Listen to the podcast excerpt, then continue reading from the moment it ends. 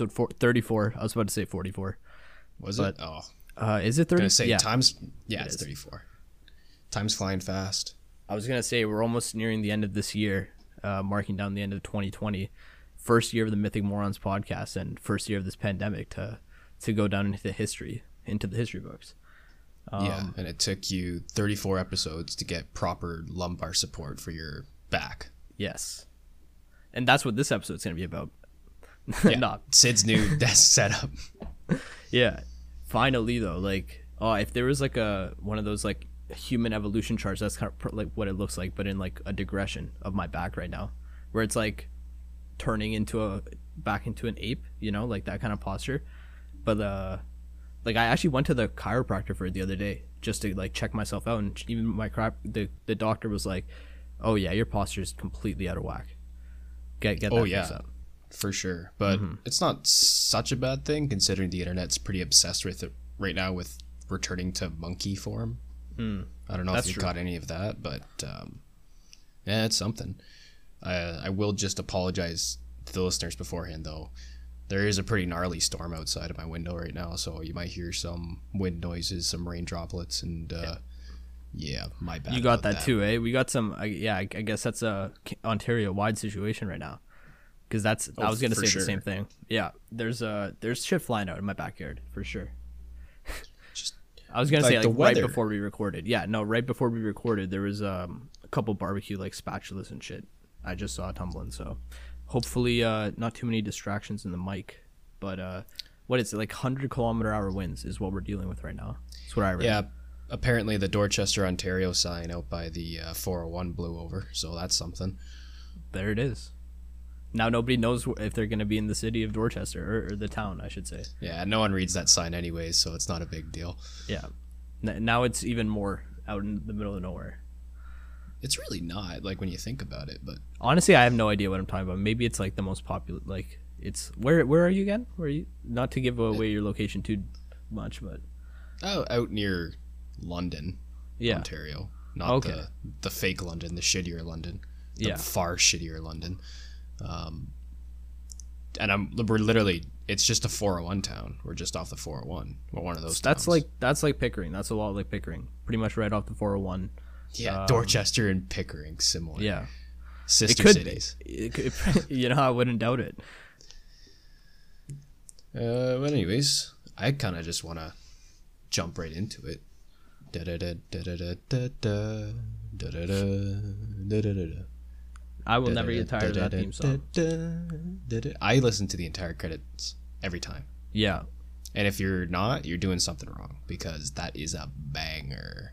It's a banger, and it's just sick to see the concept art at the end too. It's a perfect pairing to see that kind of. Was it you before that was oh yeah, I think that's the the behind the scenes of it all of the show or something like that. I forget if that was you that was telling me, but that's, if you stick around for the credits of The Mandalorian, you're gonna see the concept art pretty much of the episode that they just showed us. But Cheney, we got an interesting episode of The Mando to talk about, because we laid down some pretty deep predictions in the last episode, and I was completely wrong as per usual. So continuing my common trend, maybe you guys shouldn't be listening to this podcast, but fuck. No, it's not too far off. We're continuing. I hope we kind of obviously established that we're going to be getting into spoilers now for The Mandalorian episode 3, I guess. In my opinion, finally kicking things off into kind of where the season's heading into. We get to see, I guess I was right in my prediction. We got to see not one Mandalorian, but multiple Mandalorians. I was completely wrong.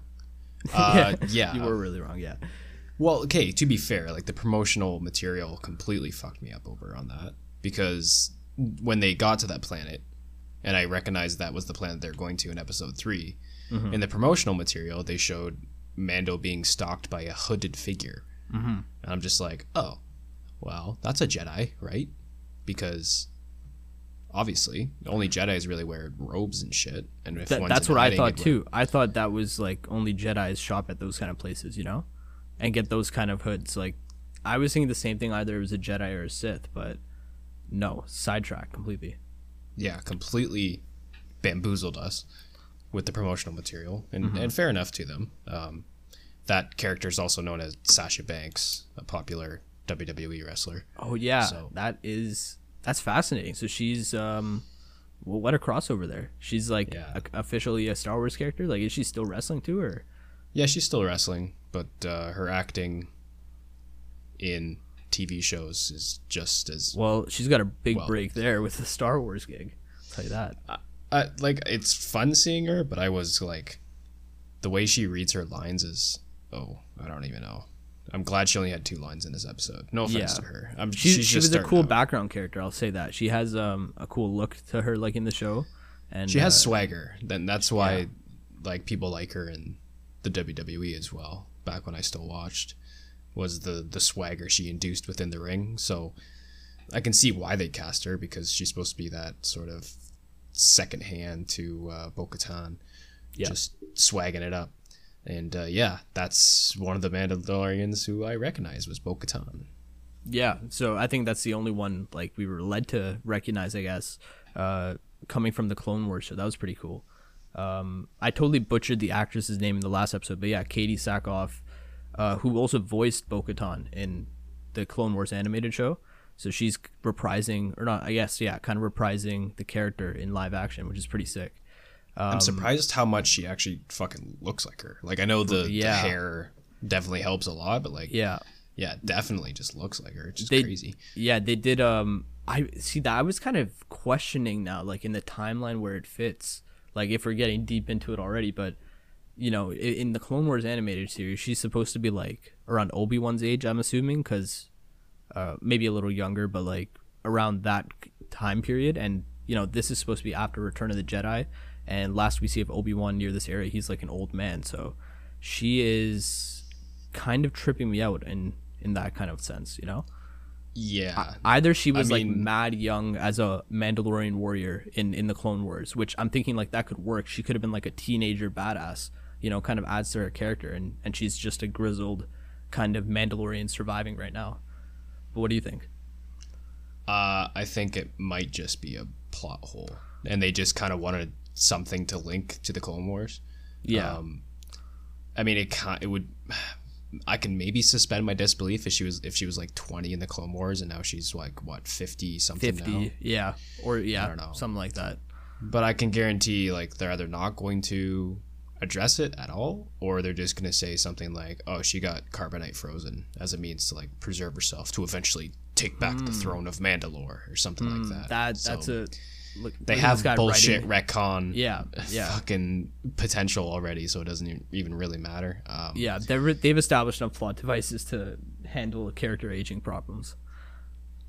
So yeah, it was kind of weird. This is like the first time Mando has really stepped into the mainstream line of Star Wars content, if you know what I mean. And this is still side stuff, because Bo-Katan isn't like exactly a hugely important character in the total context of the Star Wars universe, but still was like a major character in a significant arc within Clone Wars. So like seeing Mando sort of take his first steps into other established parts of the expanded universe was pretty cool in hindsight.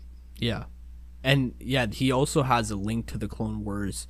I guess it just kind of makes the galaxy's conflict kind of like the canon kind of flows, you know what I mean? Like there's interconnected events, and now, like you said, Bo-Katan wasn't really like a main character even in the show, but now this kind of leads you into more questions, especially like with what her character is like talking about in this episode, or what she wants, more importantly, with the Darksaber. And like it made me think about like the whole like the idea even that the Mandalorian are kind of like in different sects, like different sectors, different like cliques, whatever, you know, gangs or whatever, and they have different codes, and that's one of the first things that's kind of introduced in this episode.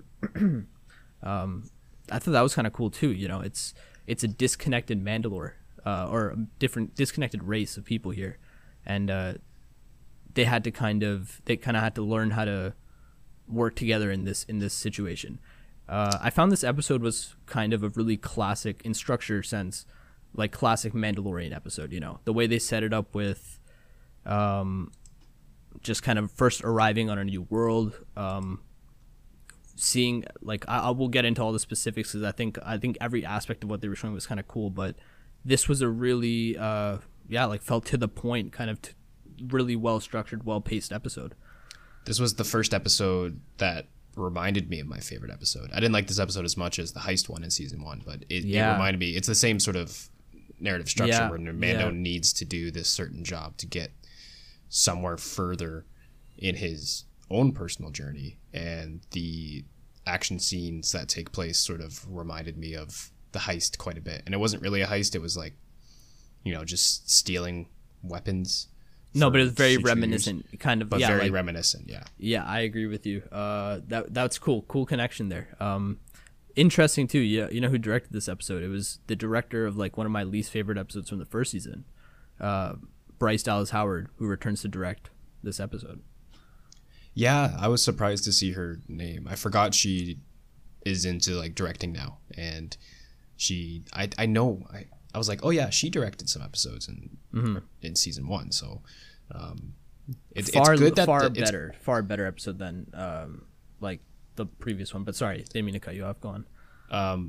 It's good that they're not just bringing in random people though. Like you need to have consistent directors throughout the episodes to have some sort of consistency throughout the show, because as we all know, one of the biggest problems plagued with any sort of Star Wars content that has come out since 2015, 14. When did The Force Awakens come out? Yeah, 15. I don't know. I don't really care. Anyway, it's consistency within the story, a consistent feel, consistent vision between creative people. So it's good that she's returning, and you know, even better that there seems to be some sort of improvement in the craft. You can sort of get more comfortable within the universe, get more comfortable with the characters, and I think that's only going to benefit the show long term for sure. It's it like surprised me. Every episode seems quality wise getting not necessarily in a storytelling sense, that can be debatable on many fronts, but in a filmmaking standpoint or in a just general quality of presentation, I find like it's the seams are just more invisible each episode around, you know what I mean? Like from the opening of this episode, kind of when we arrive on the homeworld of the Frog Lady, and we're kind of continuing her story finally. I thought that was like such a cool, like just like, you know, throwing it back to A New Hope. Honestly, just the opening of that, kind of arriving on a new world and seeing the life on this kind of planet, and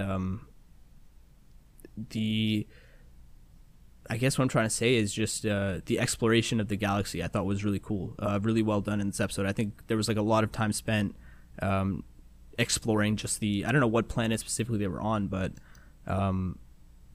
the practicality of the whole world. Nothing looked CGI. The design language was thoroughly like just Star Wars. You know, there was that AT-AT kind of like walker that was in the background that you could see that was like makeshifted into kind of some construction thing. And I thought, I'm like, wow, this is like no TV show is putting this much effort into its presentation, you know? Yeah, it was really cool seeing a water world because we haven't really seen many of those. And this one is sort of like, well, again, sorry about the Canadian influence, but it did remind me of like a Lake Ontario, Lake Erie vibe with it's just like kind of gloomy and foggy around the coasts. And though I've never been, it kind of reminds me of Nova Scotia, kind of like a fisherman's town. You know what I mean? Yeah, exactly. Yeah, for sure. And it was cool seeing Mon Calamari and the Corrin because it kind of just adds even more intrigue to this planet in particular, because those two aliens don't really like each other, and this isn't their like home world. And it's just cool to see this planet where they're kind of just like existing simultaneously. It's almost like another Tatooine you can imagine, where this is like, except like completely opposite. It's not a desert, but it's probably just another kind of like habitable world where people come to work, just workers kind of come trying to find money. And yeah, you know, like it in without any dialogue, because those opening moments are really kind of not telling you much other than reconnecting the fish lady to her husband, which was, we'll get into that in a sec too. I love that. Love that emotional, heart-aching moment there. But with really few dialogue, you know, we're given this just through visuals, through setting and, you know, sets and stuff. We're given a great story kind of unfolding.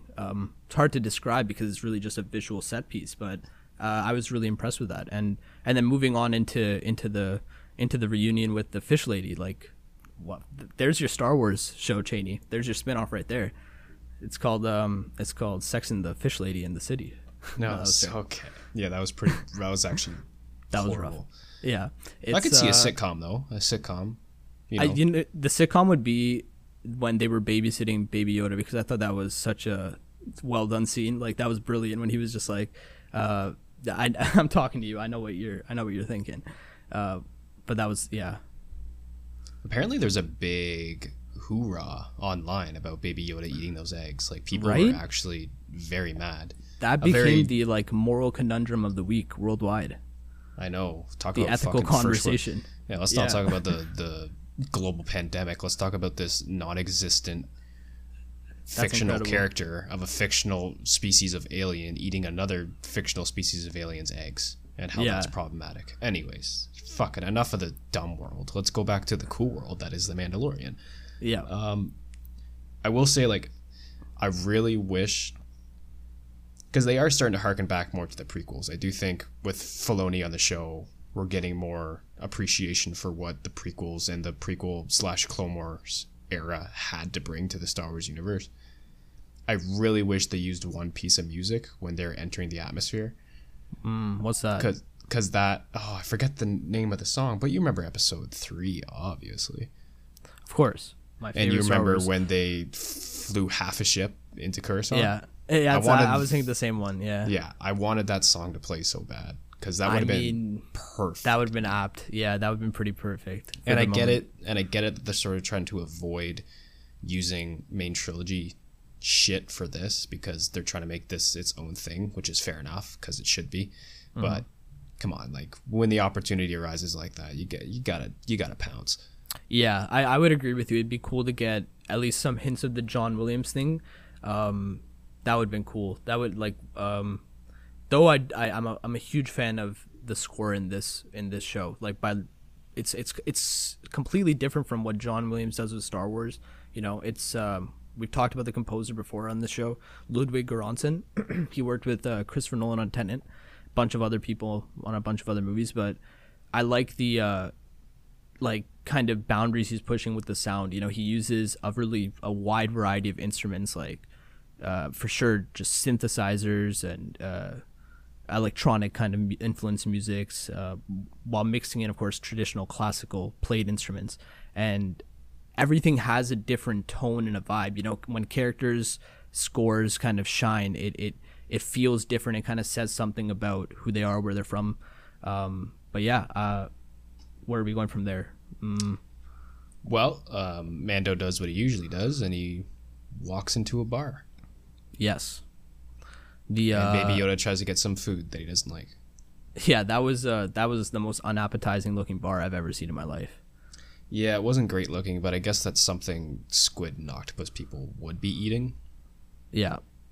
Yeah, I guess so. I guess. Although there's that little squid. Don't you think it's a little weird that squid and octopus people are eating octopus looking things? Yeah, right? That's kind of one of those like, do fish eat fish kind of situations. That's what I was thinking too. There was like the little face hugger. I was thinking too, there's like a lot of face hugger kind of inside jokes that they got going on in the season. At least 2 or 3 by now. Well, there's 2 in this episode. Yeah. And even in the previous episode, there was a handful. The whole episode was. You know. Maybe we're just looking too far into it, but it was okay. Hold on. It was a funny moment. This isn't really a complaint about the show, but. How many things are going to try to eat Baby Yoda every single fucking episode? Yeah. How many big monsters do we need? That's a good question. That's pretty much a writer's trope at this point, is put Baby Yoda in some kind of a danger or some kind of adorable conundrum, let's call it. Even in this episode, there's like 3 or 4 times you just see a little creature dangled in front of his face or something like that. It's become like the trope, because you know what it is? I think I've realized it. By the end of this season, they're going to have like 5 or 6 of those mini bobblehead Baby Yoda dolls where he has like a little creature in front of him, you know, or like a little side attachment creature. Oh, so you think it's all about the marketing, eh? I think it's about the marketing. I think they're trying to sell those pop figures, those Funko Pops. Now, to be fair, we did discuss on how like Mando's only weakness really is Baby Yoda, which I hope they don't lean on too hard. There's got to be something else that you can go to with regards to adding some sort of peril to any situation in this show. Yeah. I'm not saying it's going to get old, but it might get old. They haven't explored that as much, I guess, in this season, right? Yeah. Mando's not necessarily that vulnerable. He's kind of a tank. He seems invincible at some points, and the only time that's where his vulnerability can show and peril can be added to the scene and we can get invested in the scene is when Baby Yoda is in danger. Mm-hmm. And there's it's tough, and I know in the writer's room it might be even tougher, but like there's got to be another way to add some sort of tension to a scene without it involving Baby Yoda, because I'm pretty sure he's gonna be fine. Yeah. So it's pretty much become one of those situations like One Punch Man, where you know in a fight it's not like, that's not where the tension necessarily is, where he's gonna get in a one-to-one fight, or even, you know, in Mando's case we've seen him get ganged up by before, and you just know that's gonna be a no problem for him. So the way I reckon it almost is, for him the conflict is always going to be like a moral dilemma. So one is when it comes to the life of Baby Yoda, obviously. And something this episode pointed out, which I thought was interesting.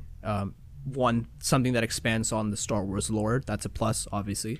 And also just, you know, getting to know the Mando is how when he comes into contact with the group of Mandalorians that we are, you know, obviously he comes to this planet looking for more Mandalorian, looking for more of his people. And when he finally meets them, it's like a fat realization. It's like, these aren't my people. They're a different kind of Mandalorians, you know? They immediately remove their helmets, and like, as an audience now, we followed Mando enough to know like, that's a no-no when it comes to him. You know, don't take your helmet off if you're rocking the Mando helmet, if you're rocking the Beskar. Yeah. It did help fill some type of plot hole, because I was also wondering throughout like the first season of the show, like, is the helmet removal thing something new? Because I remember often that Mandalorians would take off their helmets. And right, it turns out, yeah. Well, yes, some do, and these crazy religious assholes don't. So I find it kind of funny that Mando is like an even smaller portion of the Mandalorian creed. He's like, it made me think, like, is he thinking on what side did he fell on, like, by chance, like, you know, where did he chance upon in this wider galaxy? Like, that's a really good point. It's just he's just the tiniest kind of portion, like a pawn really, but this show is the focus of him. And what else? Another thing I thought was like that, like, link to the Clone Wars is like so relevant in the show, because it shows that the group of Mandalorians that he's rescued by in the first season is the Death Watch, which, you know, we obviously know them from the Clone Wars, and that's also the Mandalorians that we're seeing in front of us. So there's kind of like multiple connections going on that, as an audience, like, if you're you know, aware of these things, kind of makes you think a little bit, like, where are they going with this story, you know?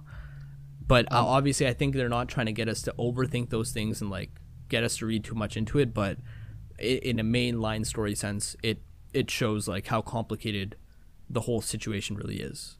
Obviously, I think they were used quite cleverly in this context, with the Mandalorians introduced in this episode, because it helps create a thread because of I forget Esposito's character's name. Gideon. Moff Gideon, yeah, sorry, my bad. It helps create this thread between Moff Gideon, Mando, and Bo-Katan, because Bo-Katan obviously wants the Darksaber back, because that's the any ruler of Mandalore, that is the symbolic thing of them leading Mandalore, because I forget the guy's name, but like back when the Mandalorians and the Jedi were at war for a long time, the leader of the Mandalorians wielded the Darksaber. Yeah. So it's sort of been passed down and shown symbolically that the leader of the Mandalorians should wield the Darksaber. And since she is in like in line for the throne, and she obviously wants that as a means to rally her people to get Mandalore back. And again, we learned some more lore about Mandalore and how there's some Empire propaganda that was going around, how it's like some sort of desolate planet now because it's war-ridden. But she knows the truth that it's still hospitable. This is just Empire propaganda, and her ultimate goal is to get it back. And maybe Mando can eventually help her, because I think they're going to have to cross paths again. Because obviously, yeah, I don't think they're using her as or like this plot line kind of as a one-off. I think there's definitely like this is leading to somewhere, you know, with the Darksaber, with Gideon, like you kind of put it perfectly. There's a three-way connection going on now, and I hope somewhere in this season or maybe the next they get back to Mandalore somehow. I really love that planet. I'm a big fan of it from the show, and the last time we saw it, it was getting fucked up in the middle of a siege, and we don't know, you know, in the timeline what's going on now. So yeah, I think that would be cool to see like later on, but it was. Going forward in this episode, I think just really action driven in kind of their mission. I kind of zoned out at what they were going for at that point, but it seemed like the whole thing was leading up to just Bo-Katan wanting to ask about the Darksaber. But yeah, primarily action driven, which was just really great action overall, I thought. Oh yeah, the action within this episode was awesome. It was some of the best in the series for sure. It's fun just watching. It's kind of like watching, not The Raid, but like some marine military movie. Good comparison, though, yeah. Where it's like just top of the line hit class, like fucking military action or military soldiers are going at it. Yeah, where you can, like, they're just sort of taking apart the situation. They're using all their tools. They're doing some cool tricks and shit like that. So it was fun. Like the episode, yeah, it's like kind of nothing before ever seen in Star Wars, because you're usually used to seeing like one Mandalorian shooting at a bunch of bad shooting stormtroopers, but this was the most elite live action Star Wars kind of action set piece, if you know what I mean, other than episode 2 Coliseum scene. I'll right, say it there. Of course. Yeah, of course. Yeah. Legendary. But you know what I mean? I think in a sense of live action, it's cool to see like the elite commandos going at it, you know? We've seen it obviously in Clone Wars a bunch of times with the Mandalorians, but seeing a group of them together, you know, not one but multiple, that was a little cool. It just helps display the power dynamic that these are a special group of people, and there's a reason why we're following them, where if they team up, they can literally take down an entire Imperial cruiser, which is like really cool. So lethal task force there. Oh, I did like other insight that it gave us into the current state of the Empire, because the Empire is kind of just sort of scattered. And doing what they can. I forgot about that. I forgot about the Empire side of things here. Yeah, they're just kind of like harbored on this planet as a means to like maybe lay low, but like there's not a huge Empire presence anymore. They're this weird pseudo faction. They kind of just exist as Empire loyalists. And, at this point, yeah. They're obviously at this point, I feel bad for them. You know, I'm like, I feel a little bad for them. Yeah. What are they fighting for? Poor fucking suckers. Yeah, this show is doing a good job of, again, blurring the lines between Rebels, Empire, and like regular folk, because it's just like what I said before. Like when it comes to regular, everyday people who aren't necessarily invested within the war that is the Star Wars, it's kind of just seen like these two fucking crazy factions of people that are just duking it out for no reason, and they kind of just, it's just really weird. Yeah. It's so weird looking at the Empire from this sort of perspective, this outside perspective. Like the Mandalorians aren't really against the Empire. They just want their weapons. And the Darksaber. they're not really like idealistically at opposed to each other compared to the Rebels and the Empire. No, it's just, even if you think back, so even if you think back to like in canon, like where they come from, like they were essentially separatists, but not like in the combative sense. Like they weren't fighting against the Republic. You know, they were isolationists as of a people and a planet. So they completely don't give a fuck about the Jedi, about the war, the galaxy. They pretty much got fucked over by the Empire and in some sense want revenge for that by wanting their weapons back, their Beskar and shit like that. But you're right, like they're so detached from the Skywalker kind of line of shit going on in the galaxy, you know, that it's such a cool place to be focusing a story on that point. You're right. Even this Empire guy, the guy running the ship that they're on, like this guy is pure Empire, and you're just wondering like for what at this point. Like, you know, the Death Star got destroyed. What are you the Empire of? What are they doing? You know, the guys in the cockpits are just like, what the? You can see it on their face. Even they're like, they're not even sure if they're gonna go through with anything right now. Yeah, and it's just a sorry state for these guys. It's you know, it is what it is. They're obviously still an imposing force within the context of the galaxy. I want to see a bit more of that. You know what I mean? Because this is only 5 years after Return of the Jedi, and like I don't know what, like I guess the sequels don't do a really good job to establish what the New Republic is at that point after the, you know, the war. But I want to see kind of a galaxy and a 50-50 state, you know what I mean? Like there's some parts of, and maybe this might not be the show to do that, but yeah, just expanding on that thought. I honestly hope we don't. It's tough. I still want to see some Empire stuff, obviously. I still want to see some New Republic stuff, but I kind of want this to stay clear of any sequel stuff, because I don't want this to be eventually a crutch to explain the world in which the sequels take place in, because that would take so much work. And if they start, it's a slippery slope from there to where it just becomes an explanatory series for the events leading up to The Force Awakens, because there is no explanation for the events that lead up to The Force Awakens. I agree. No, that could for sure work in like its own show. This show is kind of a slice of life story each episode, you know, just a slice of the galaxy. Kind of, you get a new part of the galaxy in each episode, new characters, new adventure. That's its premise. Unless it's Tatooine, but yeah, unless it's its favorite place, and Chaney's favorite fucking episodes are in Tatooine of all time. But overall, this was a much better episode than episode 2, I thought, because episode 2 was definitely just a stepping stone to get to this point.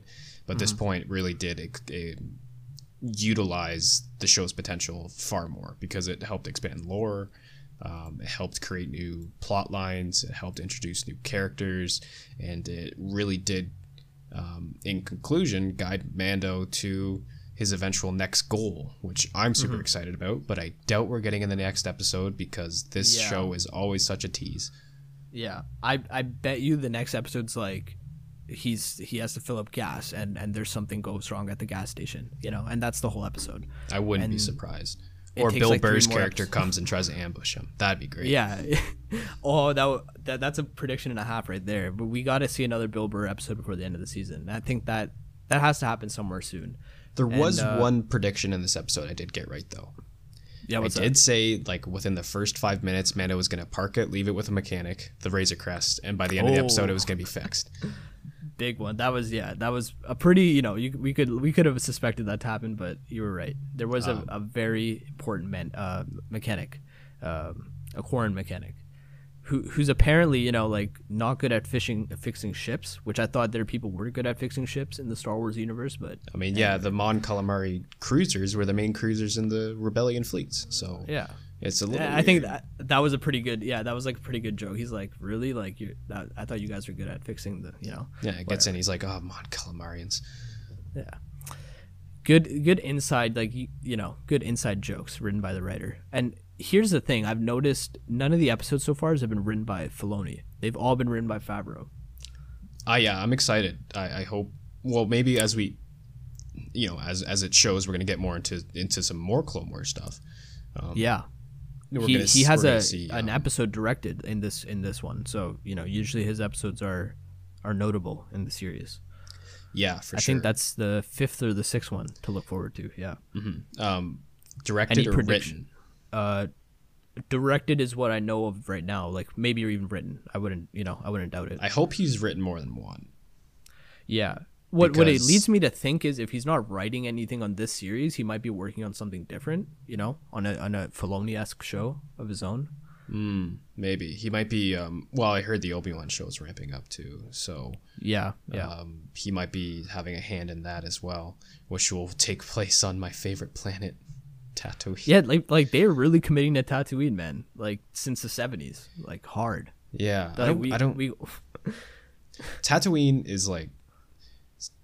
I get it, but it's so weird that this nothing planet in the Outer Rim has so much going on with it. Yeah.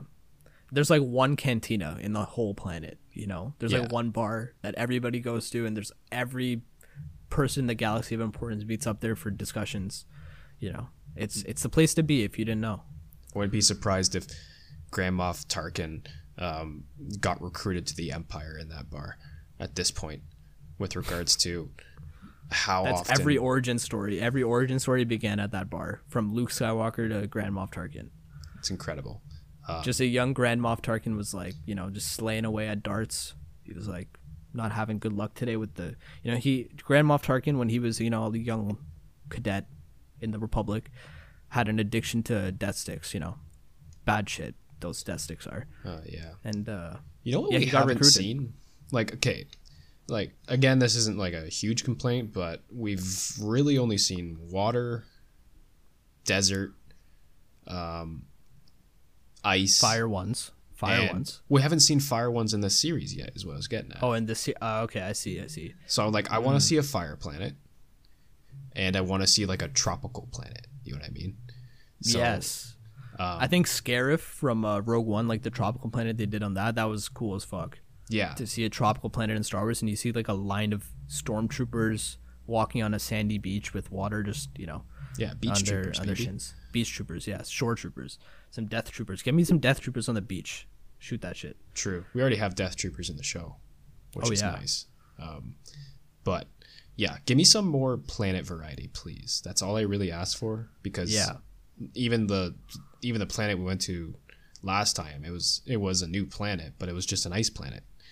And right, they're you know, that's what Star Wars is about, the archetypical kind of anything in Star Wars. And you get the repetitive planets quite often. And if you're going to go back to known planets, like, go back to known planets that, like, haven't been explored in a while, like Naboo. Yeah, Coruscant. Or like, Coruscant. We haven't been to Coruscant in a fat minute. Fucking minute. Since episode 3, man. Yeah.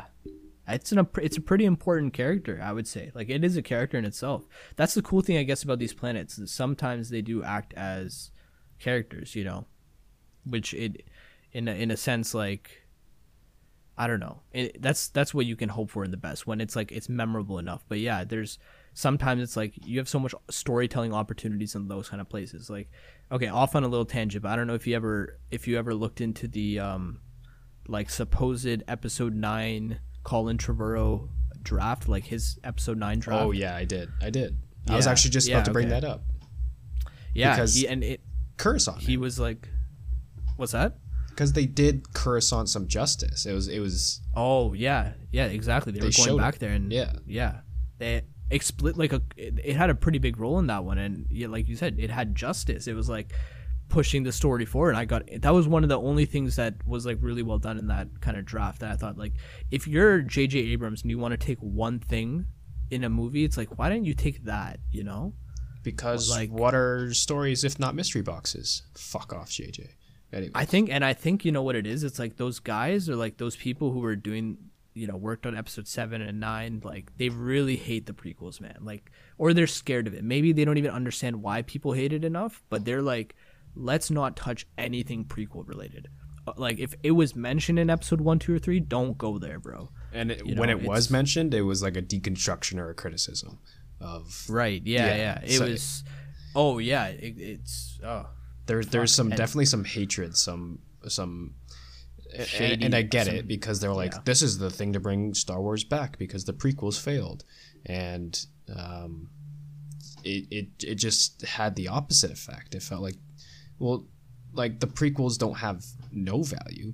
Like, I understand the hatred they got. They introduced some stuff like midichlorians, which aren't really well loved within the Star Wars universe, and the stories themselves aren't exactly not well thought out, because the overarching story is well thought out, but in terms of like character development and all that, investment in the characters, how the characters are written, I understand the prequels aren't exactly well loved in that aspect, but in terms of the world that was established within the prequels, there's a lot to explore there, and there's a lot loved there.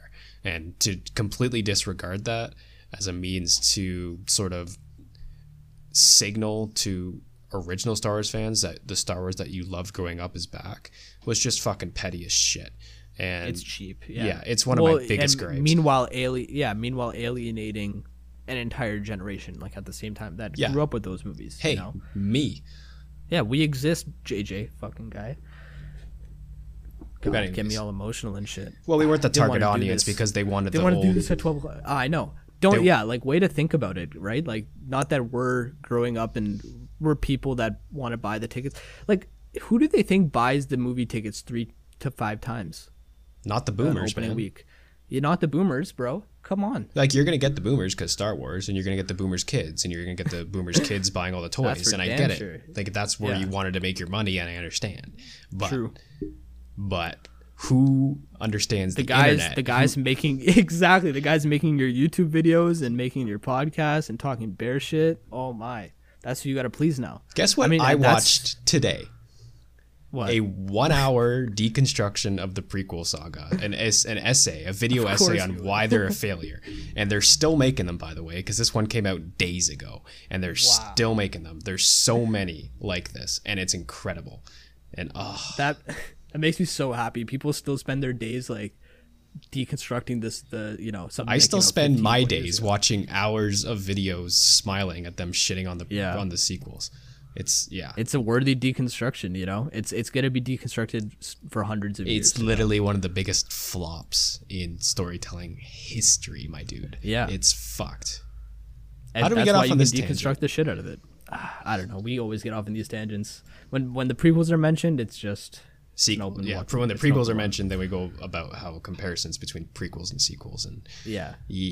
Sorry to any sequel fans that may be watching, but I when we get into like talking about those, I think there are some positives, but in an overall sense, like there's stuff that you can't ignore about the prequels, that because at the end of the day, there's things that the Star Wars prequels did that were inherently, trademark Star Wars, bro. Jango Fett, what? That's the guy. That's the guy. That was the first Star Wars toy I ever bought was a Jango Fett Lego. Oh, really? And a slave one, yeah. Before I ever watched the movies, that was like the first thing I ever got. I actually forgot to mention this because this is one of the highlights of the episode for me, and it's such a weird highlight, but Sasha Banks' character, that Mandalorian, used pistols that sounded like Jango Fett's pistols, and it made me so happy. Oh, yo, you're right. I've heard this before. I'm like, this is something that Mandalorians use, but I didn't make the Jango Fett connection. But yeah, that I want to re-listen to that. That's interesting. Mandalorian. I think pistols, the Mando has a similar sounding gun too. I think like his sniper, his rifle has like a cool sound effect too. But yeah, like the overall Mandalorians carry the best sounding weapons, from seismic charges to that rifle to pistols and shit. Don't even get me started on seismic charges. Yeah. I wonder if anyone's made a seismic charge ASMR thing that I can fall asleep to.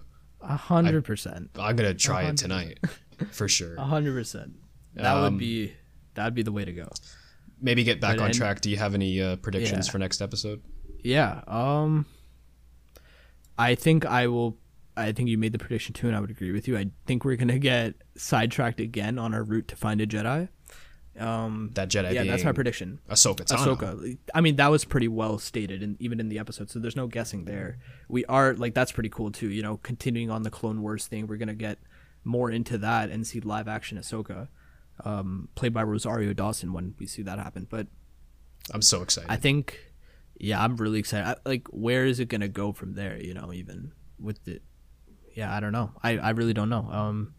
This episode, again, felt like this is where it kind of propels from, so it makes me think the next episode will be a bit slower paced.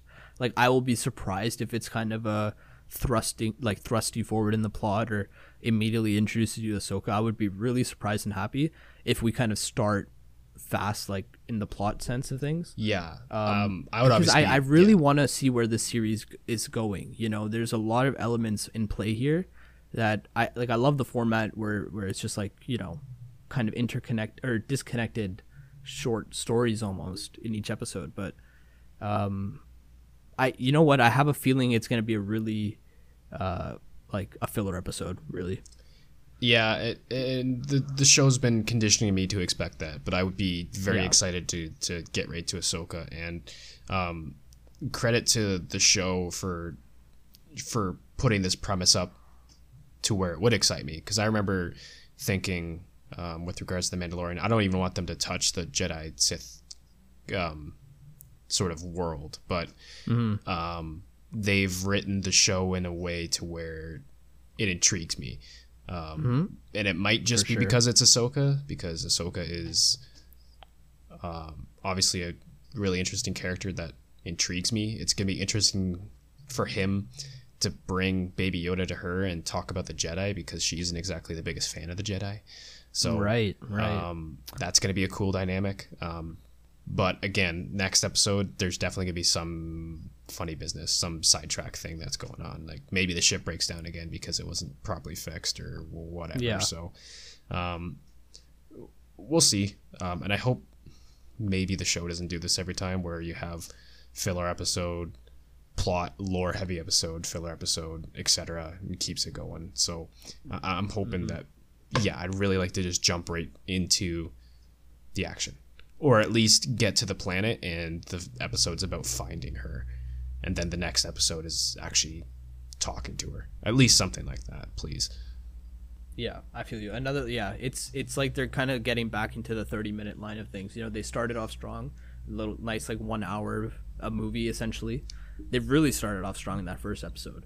And then each episode has just gone shorter and shorter, where I feel like the next one, like, you know, how much more is left at this point? They got 5 more episodes, so they have enough to kind of, you know, do a proper arc now, I think, where it's about finding Ahsoka and what happens next, like with the baby, and is she gonna start training him? Like, I think that has to be carried forward, you know, so I hope that's kind of where the story is going.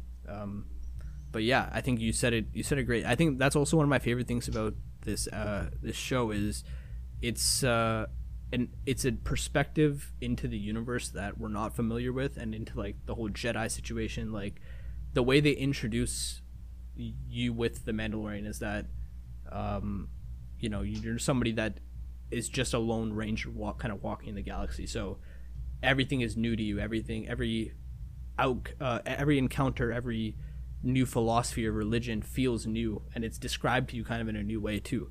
So yeah, I'm super excited to see where this goes.